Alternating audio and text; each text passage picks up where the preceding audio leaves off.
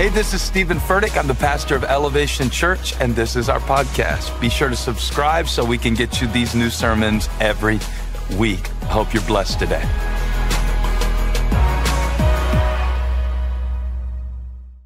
Let's go back to our scripture in 2 Kings, 2 Kings chapter 3.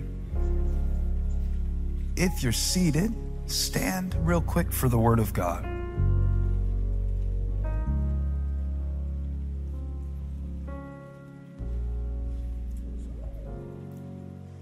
All of a sudden. Put that little phrase in the chat if you're joining us online. Or look at the person next to you and say, all of a sudden. The scripture that we were singing about a little bit, by the way, that song is not released. So, no, you can't get it. Guess if you screen record it, I can't stop you. But if you put it on YouTube, we will take it down because it's not out yet. And the scripture, one of the scriptures that we were singing there in Second Kings chapter 3, pretty amazing Bible story. I would say one of my top 10 favorites. It, it, it really, I want to go to verse 13, y'all. I gave them verse 13 just in case that we need it for context. Then Elisha said to the king of Israel, What have I to do with you? Go to the prophets of your father and the prophets of your mother. But the king of Israel said to him, No, for the Lord has called these three kings together to deliver them into the hand of Moab. And Elisha said, As the Lord of hosts lives, before whom I stand, surely were it not that I regard the presence of Jehoshaphat, king of Judah, I would not look at you nor see you and this is what I was preaching about a little bit last week. But now bring me a musician. Then it happened. Somebody shout, then. then. When? Then. When the musician began to play, then it happened. When the musician played, that the hand of the Lord came upon him. And he said, Thus says the Lord, make this valley full of ditches for thus says the Lord, you shall not see wind, nor shall you see rain, yet that valley shall be filled with water, so that you, your cattle, and your animals may drink. Just start pointing to everything in your house right now and say, Everything around me gets to drink from this blessing. And this is, watch, a simple matter in the sight of the Lord. He will also deliver the Moabites into your hand. Also, you shall attack every fortified city and every choice city, and shall cut down every good tree and stop up every spring of water and ruin every good piece of land with stones. Now it happened in the morning when the grain offering was offered that suddenly water came. Ooh, suddenly. You heard it? You like that? You like that sudden stuff? We're going to talk about that sudden stuff today. Suddenly, water came by way of Edom, and the land was filled with water. So it's kind of appropriate that I didn't get to my second point last week because my first point was you'll know when you need to. And then my second point, check this out. How ironic is this that I didn't get to this point? My second point was it will flow when it's supposed to. Isn't that crazy? The part I didn't get to that I was supposed to say was it will flow when it's supposed to. And guess what? I couldn't preach it until right now because this is the word that God wants spoken in this moment. Somebody shout, It will flow when it's supposed to.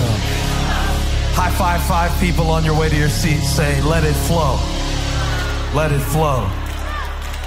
Let it flow, let it flow, let it flow. Let it flow. It's not Christmas time, not let it snow. Let it flow. Let it flow. Suddenly,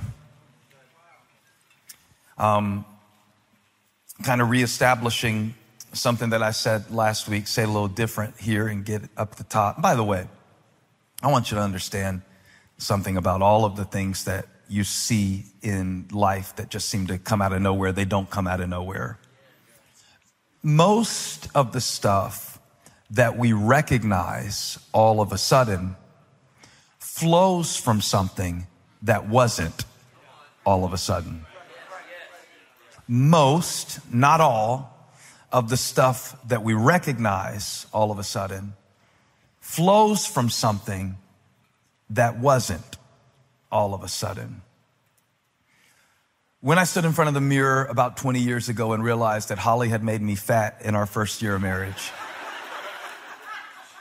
my realization that my waistline had gone from a collegiate 38 or 30, 32 to a first year of marriage 30, 38.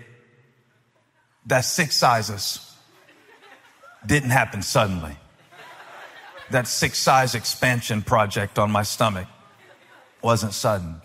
But I did walk in front of the mirror one day with my shirt off and suddenly realized. So most of the stuff that we recognize all of a sudden, wow, I look more pregnant. My wife is not pregnant. And if any of us is going to be pregnant, it needs to be her, but this is, this is bad. So the way I am wired, I went on a sudden Atkins diet. And it was delightful because through bacon, peanuts, and the power of Diet Coke, I got it back down slowly, not suddenly. And so, just kind of saying it in a playful way that most of the stuff that we recognize all of a sudden flows from something like a steady diet of pasta, Doritos. I didn't suddenly eat 700 bags of Doritos. I just ate two, two, two a day for a year. And so when we shout about suddenly, we want to take just a moment to recognize that while certain things come into our life all of a sudden that are desirable, other things, I could call these the other suddenlies. It's where you wake up and realize all of a sudden, I don't like the person that I'm living with anymore. All of a sudden, this thing in my life has gone from something that I can control to something that I can't. All of a sudden, I'm drinking not just for the sake of winding down, but getting through each day. Suddenly, something that was helpful to me, all of a sudden, it feels like something that is holding me. Now, I don't want to be negative about this beautiful scripture in 2 Kings 3 because it is such an exciting scripture. But understanding that we will often find ourselves in sudden situations that were created through gradual decisions can help us to go back in our lives and allow the Holy Spirit of God to begin to reverse some of the things that our routines created. And the Holy Spirit is speaking to me about the things all of a sudden in our lives that He can change, but it has to start somewhere. So if there is something in your life, like these kings in this passage that I read to you, the, the king of the northern kingdom, the king of the southern kingdom, and the king of Edom have all gathered together and on their way to a war, they run out of water and they have marched seven days through the desert and suddenly they realize we need a word from God or we're not going to make it. We need God to intervene or we are not going to survive. And they realized that suddenly. But what had started before their moment of realization was subtle. Hmm. It was a turning away from God that resulted in them being in a vulnerable spot. And so a lot of times in my life, I have recognized something suddenly that built slowly. One of my buddies told me about a line in a book. I think he said it was a Hemingway book. I didn't read the book, but I like the quote. One character said to the other, how did you go bankrupt? And the other character said, two ways. Gradually, then suddenly. How'd you get divorced? Two ways. Gradually, then suddenly. A sudden moment to realize something that had started long before. All of a sudden. So most of the stuff that we recognize all of a sudden, that's what we were singing a minute ago. All of a sudden, most of the stuff that we recognize all of a sudden flows from something. Maybe it wasn't caused by one thing, but it flows from something that wasn't all of a sudden. And touch somebody next to you and say, it wasn't sudden. Showed up sudden, but it wasn't sudden. Um, same could be said for success. All right, let's turn this real quick because it feels kind of dark in here. All right, it feels kind of feels kind of negative in here. I want to shift this energy real quick. Um, I'm calling on the God of Jacob, the God of Joel Osteen. I'm going to some positivity in here real quick. All right, success isn't really sudden. Now, if it is sudden, that's troublesome as well because if the success is too sudden, it won't be sustainable. But most success that God gives will take you up the stairs. Very few elevators to this. Our church is called Elevation. But to really grow through this ministry or any ministry through the Word of God, there will be steps that God will use to strengthen you. And they won't all feel like they're going upward. Sometimes it will feel like you are going down, down, down, down, down. But if you humble yourself under the mighty hand of God, one scripture said, in due time, he will lift you up. And the lifting might happen suddenly. But there are layers beneath every sudden lifting that unless you peel them back and see, you will misunderstand the nature of success just like you can misunderstand the nature of struggle. Struggles don't ingrain themselves all of a sudden. They happen slowly and so do successes. One of my friends was telling me about, oh, I'll tell you who he was because it'd be a little bit better if I make it specific. He's one of the greatest songwriters that I've ever written with. His name is Jason. Jason Ingram. I've written, I don't know, 20, 30 songs with him in the last few years. And I love getting in a room with him because he has this ability to just spit out a bridge for a song that will blow you away. I saw him do it one time. We were writing this one song and he just goes, you take what the enemy meant for evil and you turn it for good. You turn it for good. And then he goes, or something like that. All of a sudden. So when we finished writing that particular song, he looks at me and goes, that's the song that you write 300 other songs to get to that one song.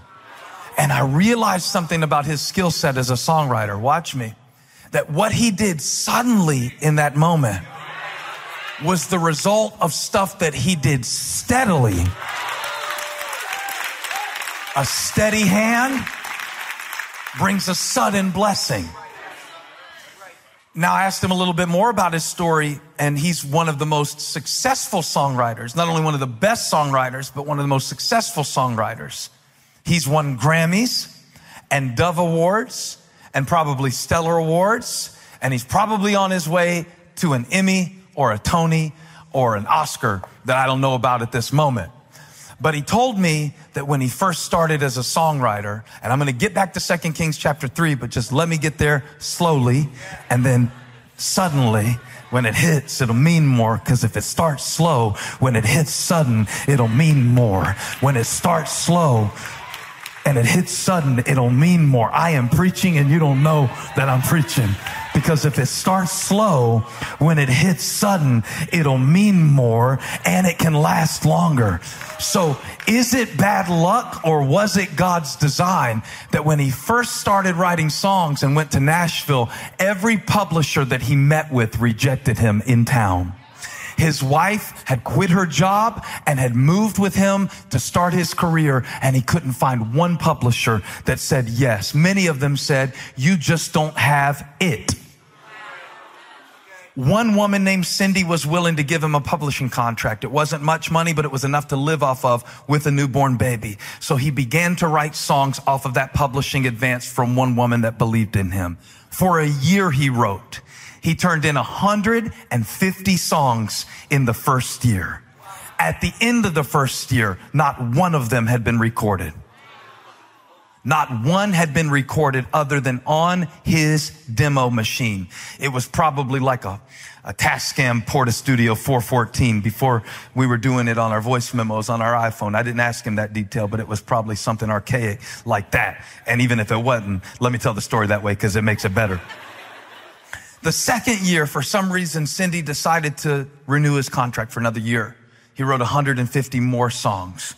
One got recorded. But before you shout about the one that got recorded and you think I'm going to tell you it was I Can Only Imagine and it went on to be a smash movie, it wasn't. That song was put as a secret track.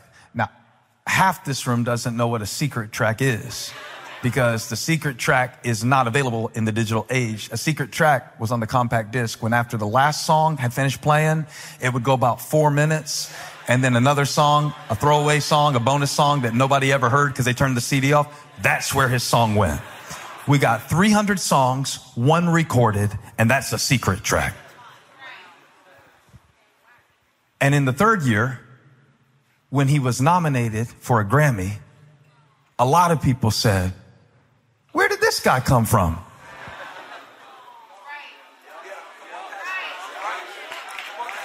Secret to sudden. When you pray, don't be like the hypocrites and go out and go, hey, does anybody see me serving? Does anybody see the 300 songs that I wrote? No, we don't want to hear them. They suck. Keep writing those songs. And then maybe one day, if you do it enough in the secret place, I don't know why I'm preaching this hard 20 minutes in, but one day, what is secret, God can make it sudden. But we live in a day where nobody has any time to be shut up in the secret place. Everybody wants the sudden thing, but it is the secret things that produce the sudden things. Now I feel the Holy Spirit. Now I feel the wind. Now I feel it blowing. Somebody shout secretly, then suddenly. And whether. Mm, whether it is our secret struggles that we need to bring to God and say, God, help me deal with this. Help me process this. Help me deal with this with you, just me and you, before something that you could have secretly healed becomes suddenly exposed.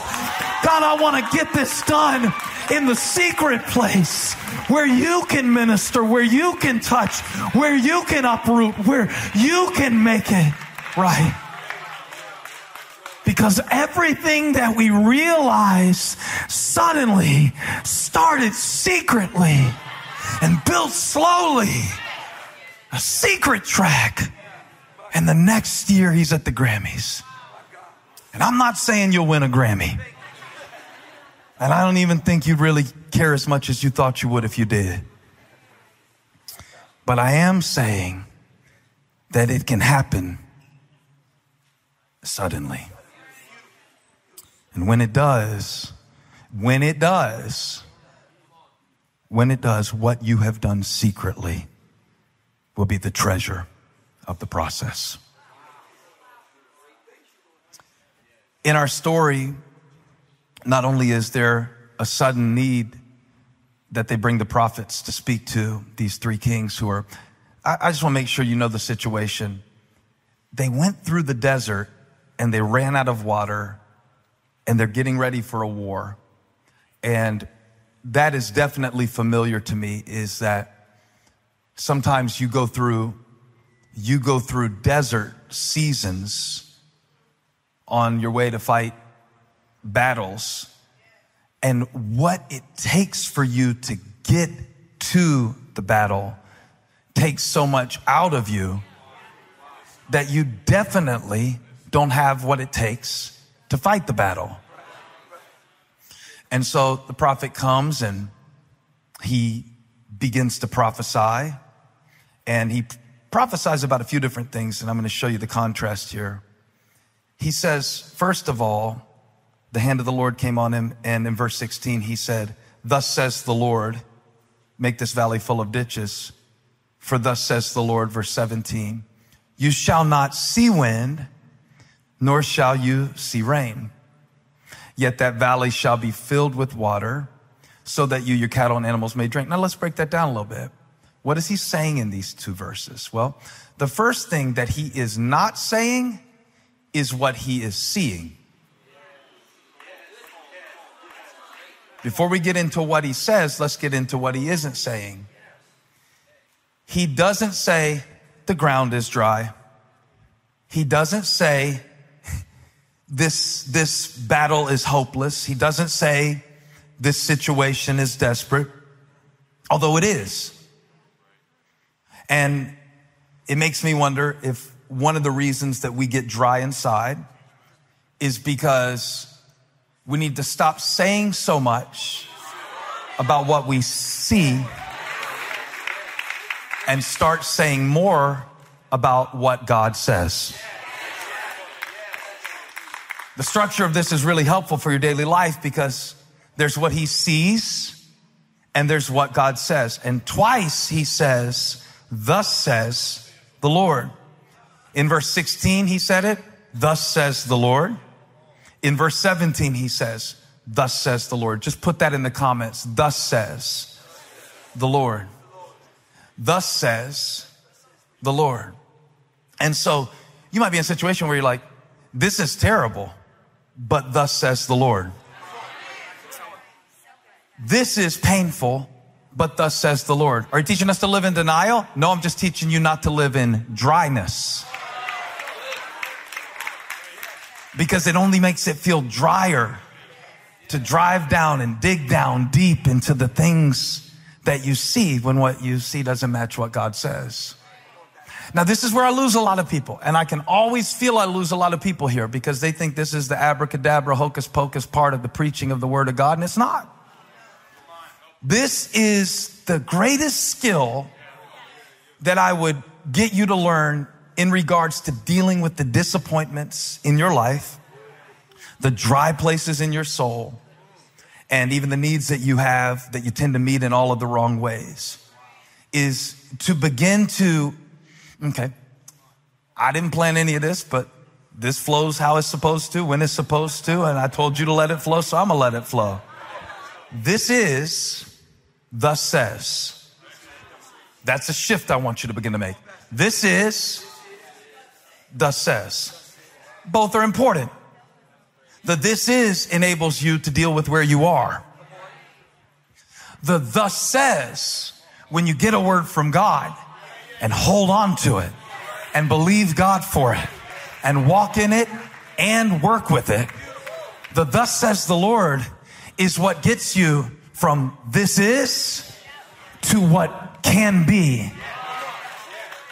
And I believe there are some people who are sitting under this message today who have been so stuck in this is that you forgot thus says. When you don't feel like a conqueror and you make yourself a victim and you forget that he called you a victor, it is just a matter of time before you feel very dry. So this is the switch you have to make. This is unfair victim language. Thus says the Lord, He will repay me double for my trouble and no weapon. I can't do it. No organ yet. No organ yet. Steady your hand. Because the thing about God is, He will tell you to do crazy stuff that completely contradicts what makes sense in your logical mind. I'll prove it. This is what the Lord says. Everybody say, Thus says the Lord. Verse 16, put it up on the screen because they won't believe it if I don't show it to them with their own eyes. Thus says the Lord, make this valley full of ditches. A ditch for what? It's dry. I don't need a ditch in a dry place. Not yet. But thus says, now B3. This is a getting ready moment for you. Thus says the Lord. I love the word of God. How about you?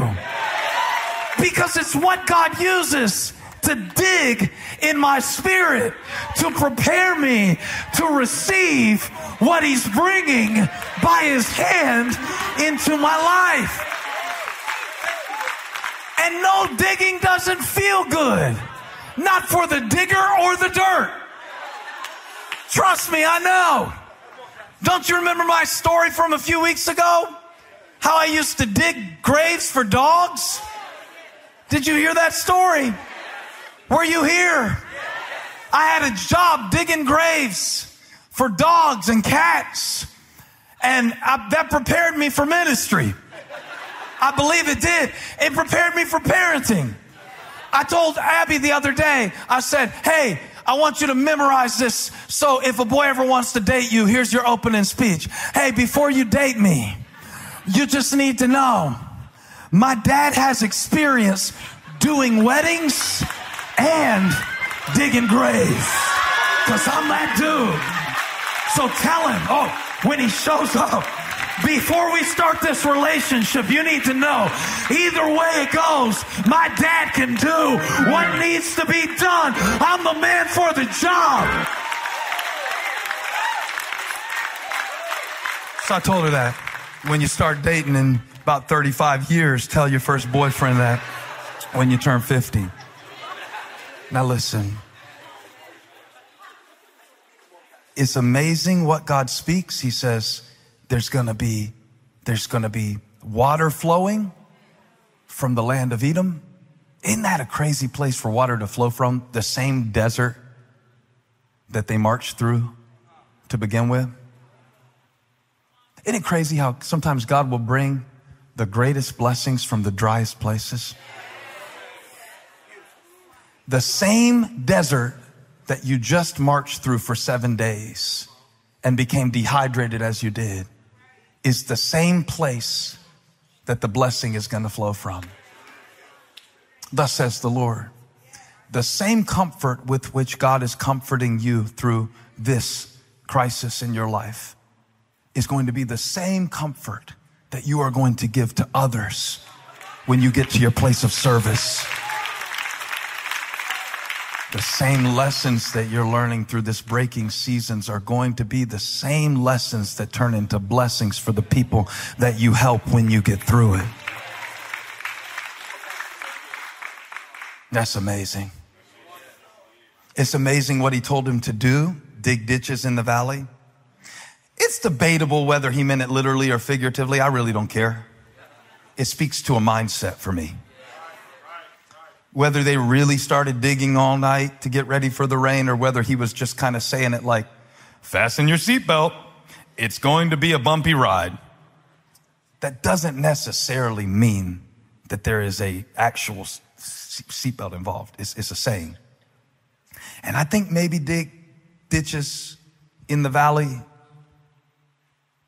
was a saying, but I know for a fact it was an expectation. And he tells him to do that. For thus says the Lord, you shall not see wind, nor shall you see rain, yet that valley shall be filled with water. He also tells him what God intends to do. The thing that he doesn't say that I found almost as interesting as what he did say is how it would happen and when it would happen. That's interesting.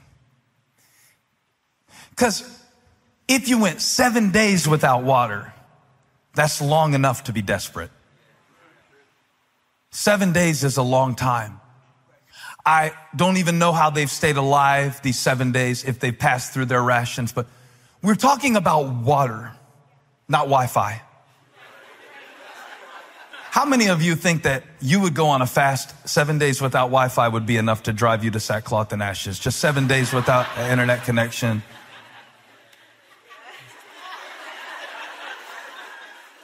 We have to really realize how weak they were in this moment to really appreciate the value of the word that God gave. Because there's always this part of us that will listen to a little faith message like this and go, yeah, but my situation, uh uh-uh. uh. we are talking about water. No water.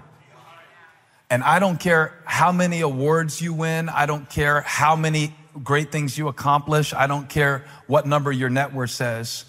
No water? It's over. That's how bad it is. And so if it's that bad and God's word comes, the way we would expect to read this verse is the hand of the Lord came upon Elisha and he began to prophesy. And when the hand of the Lord came on Elisha and he began to prophesy, make this valley full of ditches, all of a sudden, water came. That all of a sudden, the thing that I need will be released in my life. But the Bible doesn't say that the water suddenly came. The Bible says that an instruction was given. Now, sometimes before the intervention of God, there is an instruction to you. And I'm wondering, what is God calling you to dig today? I thought about this sermon from multiple levels. My buddy who wrote 300 songs, who showed up and dug every day. My friend who sold a business for over a hundred million dollars last year, who had to go back to being a substitute teacher and was waking up at five in the morning and going to sleep at 2.30 in the morning to build his company in the beginning in order to get to the point where he sold the company. When I see somebody who God did something great for them, now I've learned to ask a secondary question. Not only what God did for them, that's my first question. The second question that I ask is, I wonder what they dug for God to do that. I wonder what God dug for them to be able to have that kind of relationship.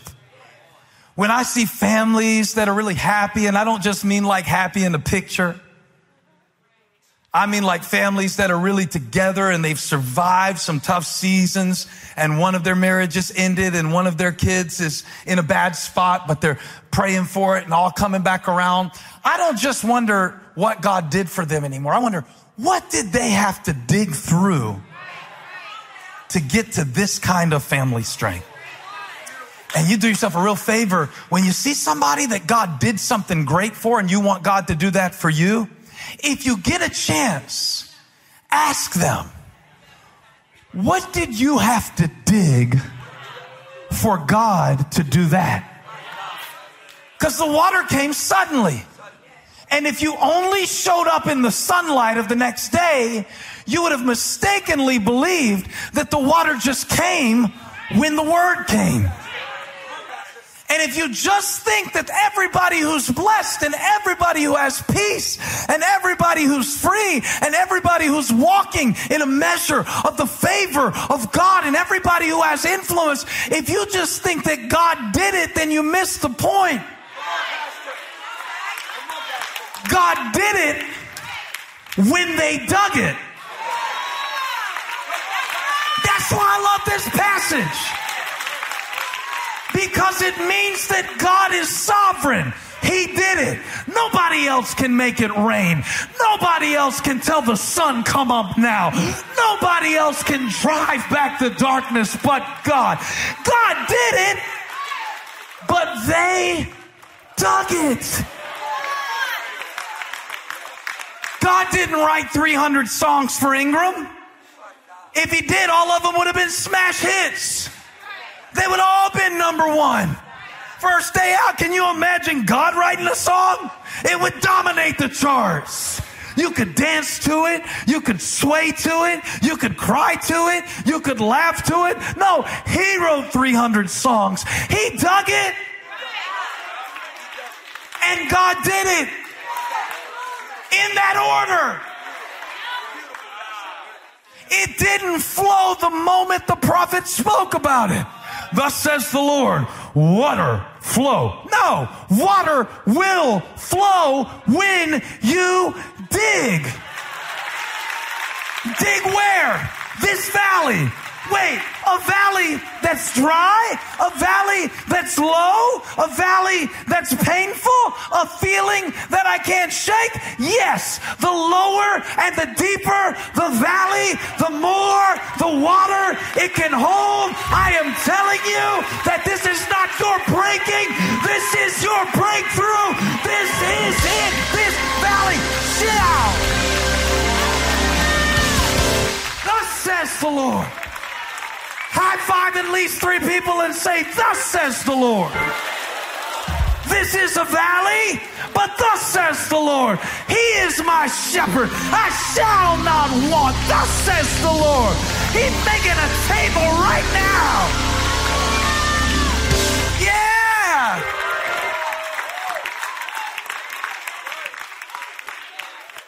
And the only thing the devil can do, since he can't take the word of God away from you, is to get you so weary and discouraged that you stop digging because it's dry. You can't dig, you're dry. That's why I'm digging, cause I'm dry. That's why I'm praising, cause I'm dry. That's why I'm doing it, cause I'm dry.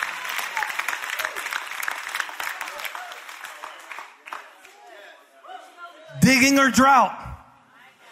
Digging or drought? You will have to decide in this moment of your life, digging or drought. I'll be digging. Because I did drought. And I didn't like it. I threw a pity party. Nobody RSVP'd. They surely didn't bring presents. I did bitterness. I did bitterness. I got down to the bottom of the bitterness, and guess what I found? Dry. Once I drank all that bitterness, I was dry. I did blame. Y'all want me to dig or do y'all want me to dance up here? I could just dance up here. I can just dance up here. See, I notice a lot of preaching is like we're dancing around what's really happening rather than digging through what's really causing it.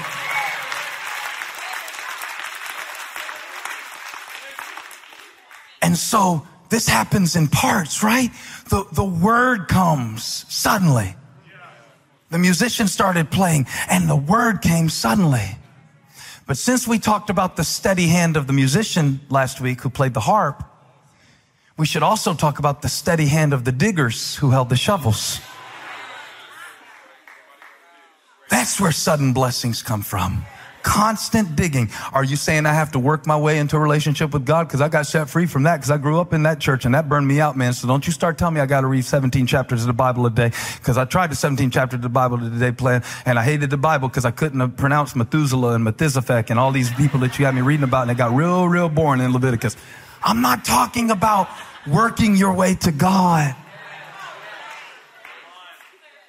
I'm talking about digging your way to water where the grace can flow, where the joy can flow. And let me tell you when it's going to flow, when it's supposed to. When it's supposed to. Let me tell you when they're going to take you off the secret tracks and bring you to the stage. When they're supposed to. And let me tell you what you can do in the meantime until it does, because I think a lot of us are really confused about what we need to surrender in our lives. We don't need to surrender the desires God has put in our heart if God put them there. What we need to surrender in this season of our life is the way we thought it was supposed to go.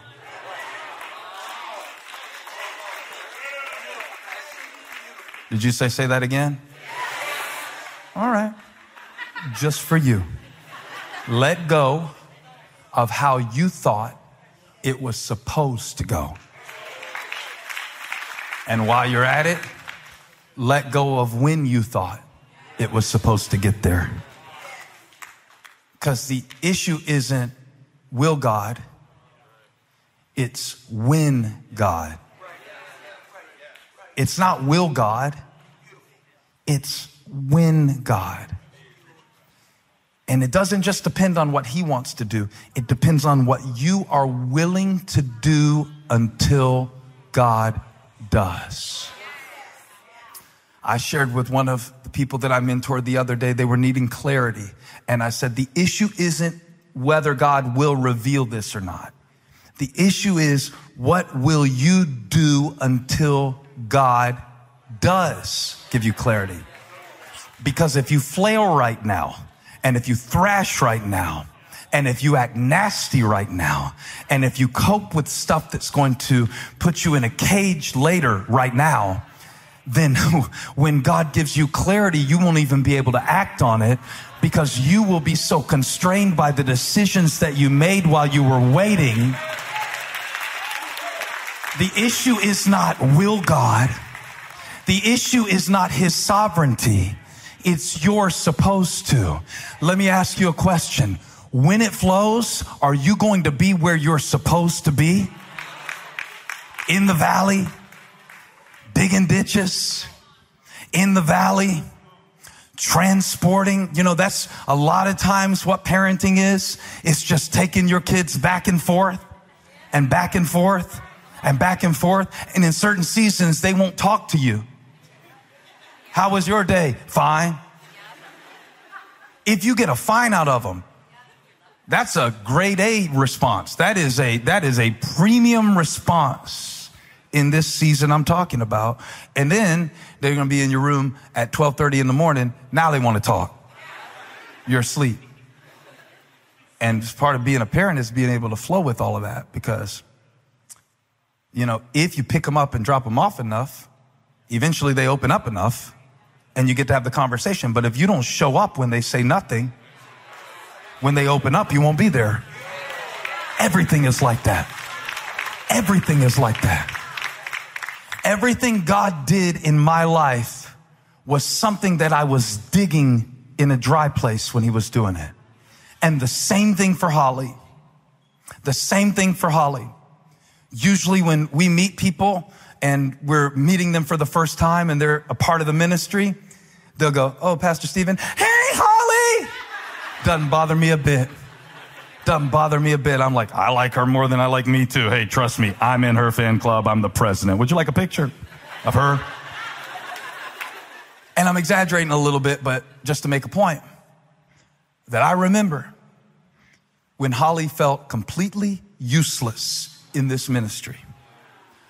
I remember the season when the kids were very little that I would take them out on a Wednesday night and she would invite maybe like 12 women. I don't know if it would be smaller or larger than that, but she would have them into our home and she would walk them through a Bible study, but it wasn't just a Bible study because she didn't really feel like she had that much to teach from the Bible, but she would show them how to cook, how to cook quick meals.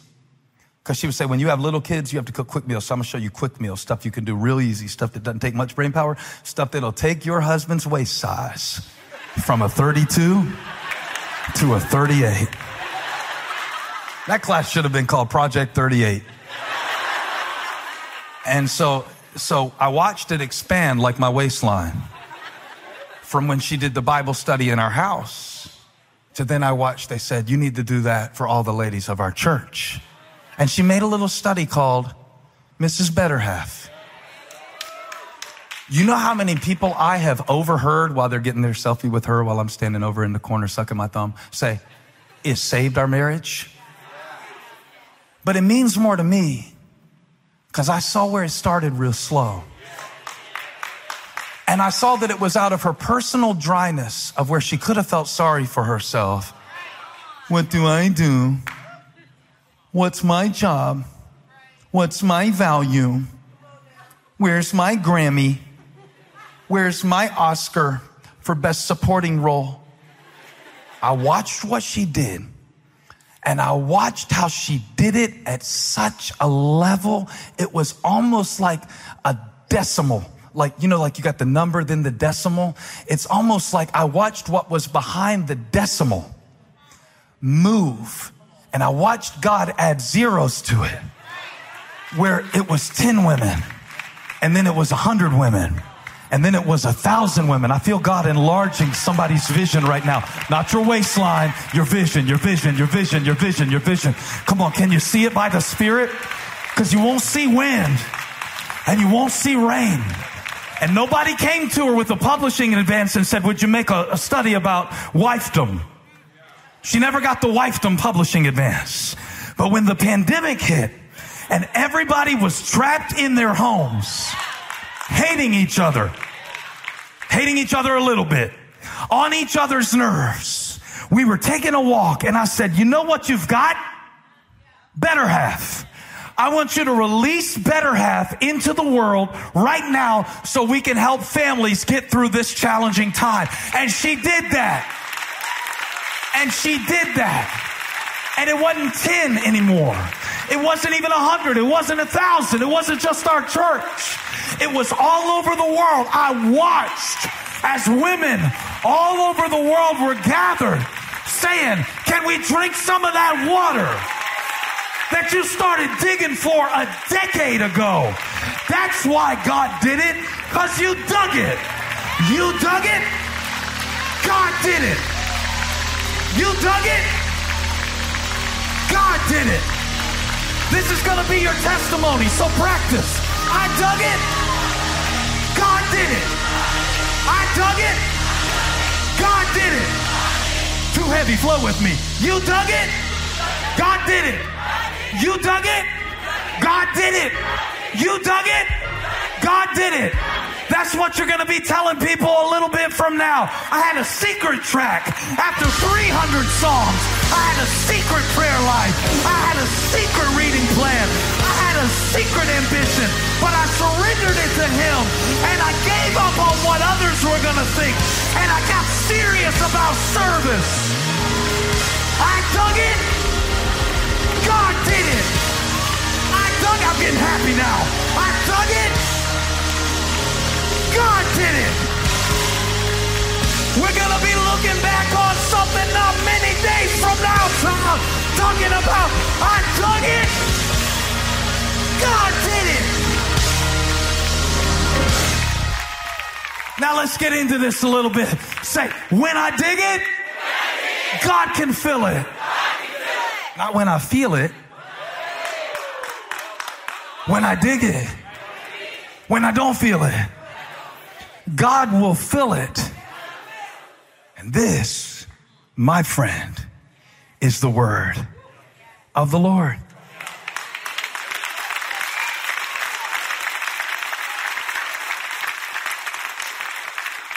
Why is it not here yet? Imagine the digging that took place with people who were already dehydrated because they dug all night. They waited all night. That's a long time to dig with nothing to drink. Trust me, I've dug. I've dug. Come on, take it from the grave digger. I've dug. And I'm not filling a valley with ditches, and I had better tools. So digging while you're dry, right? That sounds so inspirational, but it can be so difficult. So they need water right now. Why didn't God make it flow the moment Elisha spoke it? Why do we have to go all the way to verse 20 for the water to come? I'm gonna tell you why. Because the sun wasn't up yet. The sun wasn't up yet. Some of the things that make you want to give up, and think it's never coming, the sun isn't up yet. The sun isn't up yet. Say it out loud. The sun isn't up yet. The sun isn't up yet. Imagine them digging all night and they're dry and they're desperate. And in many ways, they're defeated. They've already expressed that the Lord has brought us here to hand us over. So they've completely lost their confidence, but they're digging anyway. Verse 17 says, thus says the Lord, you shall not see wind, nor shall you see rain, yet that valley shall be filled with water. So every time they check to see, has it happened yet? Somebody says no. I want to talk for a moment about what to do when you're navigating a no. Is there wind yet? No. Do you feel the mist yet? No. No, I'm not talking about a thunderstorm. Do you even feel a drop yet? No. Are you, this some people love to ask me, are you ready to preach? I never answer that with a complete yes. Because the truth of the matter is, there's no real way to be ready to release the word of God. It flows when it's supposed to. God gives me what I need as I preach it. So shall it be in your life. I want you to receive this. I want you to receive this. I don't know if you're getting it. Every time they asked, did God do it yet? While they're digging, it was a no. Sometimes when you get enough no's, you make no your emotional home.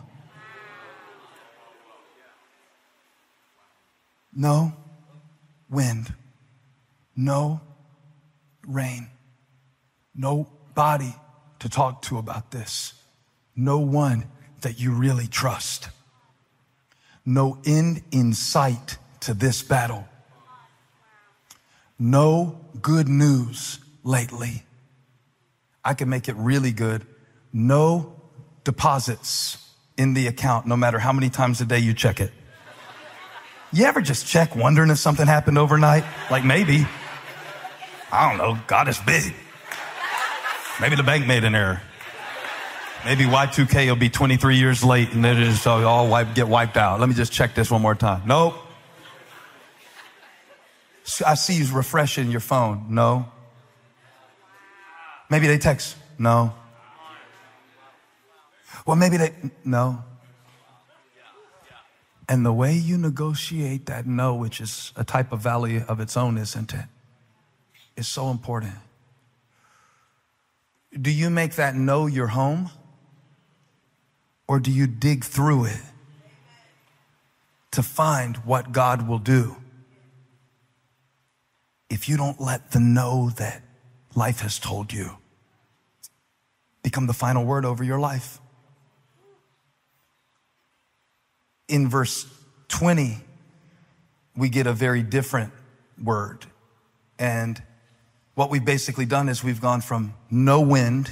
Everybody say no wind. No wind. Say it out loud. Say no wind. no wind. Put it in the chat. Say no wind the, the refreshing that you wanted didn't come. The momentum that you wanted didn't come. The, the, how many, how many can relate to this? Just put a, a, a, raised hand up in the room or in the chat. I don't care how you do it, but put it up. Say, yeah, no wind. I don't feel it right now. No rain. That's the resource that they need. So sometimes it's going to come in this way. You are not going to get the feeling that you want, the resource that you want, and it's going to be a no. Now, the way that you negotiate this no has everything connected to what is next it does not just depend on what God can do. It depends on what you will do until God does. That's what it depends on right now. What will you do until God does? And I've got another confession of faith that God gave me, and it might be for somebody that I may have doubts and I may have disappointments and I may have a lot of no's. There may be 300 of them. There may be 300 more. There may be rejections in my futures and failures in my future. I'm sure that there are. If I keep living, there will be. There may be people who don't like me. There may be people who turn on me. There may be dryness in my future and I don't know exactly how God is going to do this. But I'll tell you what I have decided in my spirit that I'll be digging until God does it. That's all I can control. That's all I can do. I can't make it rain. I can't make people change their minds. I certainly can't control things that are beyond the sphere of the domain that God has given me. I can't make that person love me. I can't make that person like me. I can't make this situation change. I can't make them see my value. But I know one thing. I'll be digging until God does because he knows. Somebody shout, he knows. I don't, but he knows. Jeremiah 29 11. For I know the plans I have for you. He knows. He knows what he's going to do, who he's going to do it through, at the exact time he's going to do it. And until he shows me how it's going to happen, I'll be digging, put this on the screen, until God does it.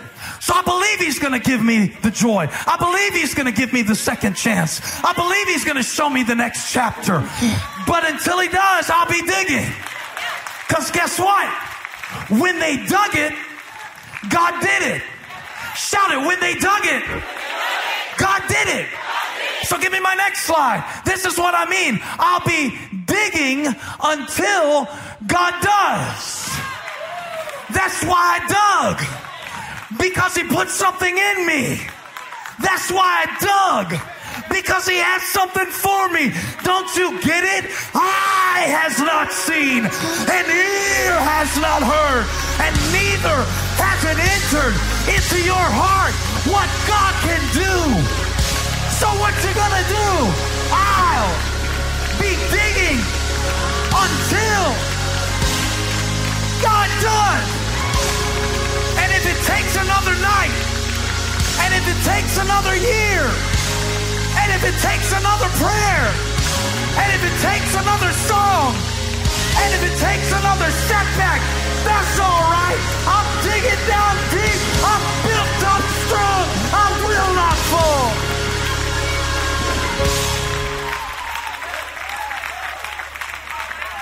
High five everybody you feel like high fiving and say, dig till he does it.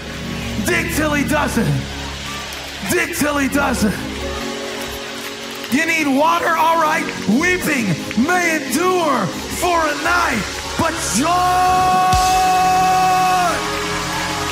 joy, joy. Put it in the chat with 14 O's. Joy. You can dig a ditch right now. Open your mouth and praise Him. Joy coming. Joy coming. Joy coming. And strength comes suddenly.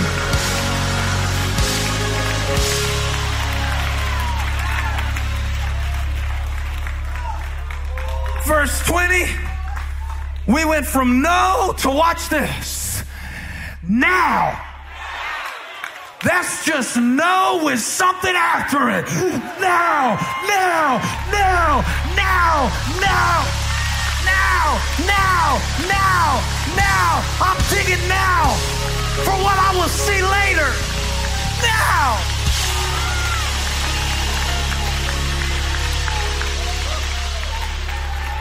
I need three people I can preach to. God said no is just now waiting for what's next. When you get done digging, you know how strong your foundation's gonna be. And when it gets there, you'll be ready for it.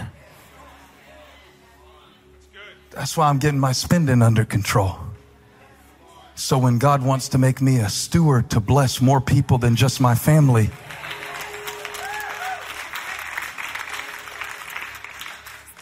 I, I, I started budgets when we were broke. You didn't hear a word I just said for the last hour. I started my budget when we were broke. Because if God moves the zero to the other side of the decimal, what am I going to do with it? That's a ditch. Now, there is a decision to be made on your part. And then there is a destiny that has been created in God's heart. Because the Bible said, what? Now it happened. When? In the morning. Why did God wait all night? Why didn't God make it happen right when you needed it? Why? Well, the Bible said now it happened in the morning when the grain offering was offered that suddenly, but it's not sudden. We've been digging all night. It looked sudden if you were watching it, but it was steady if you were digging it. Isn't that the truth? Suddenly, water came by way of Edom, and the land was filled with water. I still don't know why would God wait until the morning when they were about to die through the night. But I read the next verse. Watch what happened next. When all the Moabites, that's the enemy, heard that the kings had come up to fight against them, all the enemies who were able to bear arms and older were gathered. They stood at the border. They thought they were about to kill the people of God. But get ready to shout. Shout now. Now. No, no, no. I want you to shout the word now. Now. Yeah, yeah. Okay, good. I'll be clearer in the future. When they saw, oh, oh, oh, by the way, Edom means red. When they saw the water on the other side, the enemies, they thought it was blood because it was red. Why was it red? Because the sun came up. When the amber sun kissed the sudden flood, it looked like blood to the enemy. So watch what they did. Next verse, please. And they said, This is blood. The kings have surely, surely struck swords and have killed one another. Now, therefore, Moab to the spoil. So the enemy rushes in, but it wasn't blood. It was the meeting of the flood and the sun that came together. So I picture God all night long that the prophet spoke, there will be a flood. And God is saying, not yet, flood. The sun isn't up yet. See, you can't flow just yet because when the sun comes up, the sun is going to hit the flood in just the right way, at just the right time to confuse your enemy, at just the right place, at just the right time. And God says it will flow when it's supposed to. You're right on schedule. God has not abandoned you. The sun is coming up over your life, and God says it's time for you to dig again. It's time for you to sing again. It's time for you to rejoice again. Let's take 20 seconds and do it now. Begin to praise Him. All of a sudden, like a flood, all of a sudden, all of a sudden, God said, Son, you can rise. Waters,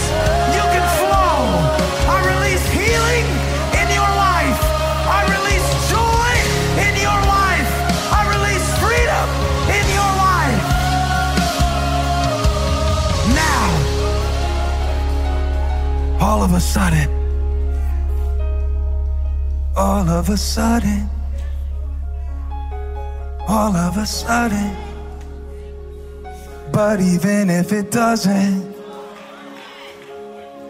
I'll be digging until he does it. All of a sudden, woo! all of a sudden. But even if it doesn't, I'll still be digging until he does it. All of a sudden. Sun works on a cycle, see? All of a sudden. But even when it doesn't,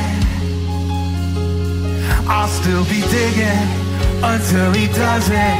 All of a sudden. Catch this. All of a sudden. Leaving it. But even if he doesn't,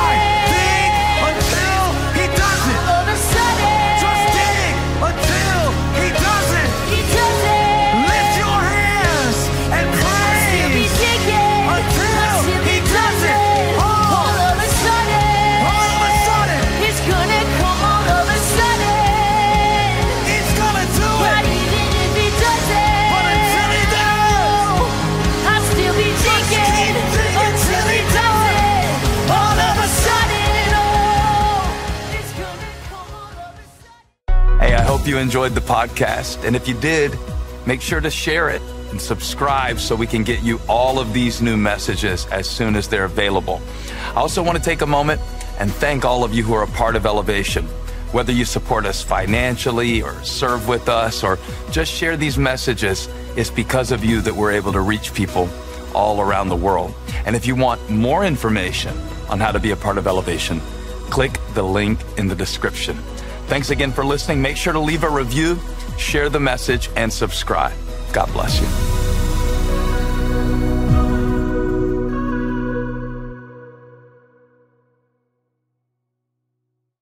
Infiniti presents a new chapter in luxury, the premiere of the all new 2025 Infiniti QX80, live March 20th from the edge at Hudson Yards in New York City, featuring a performance by Jon Batiste. The all new 2025 Infiniti QX80 is an SUV designed to help every passenger feel just right.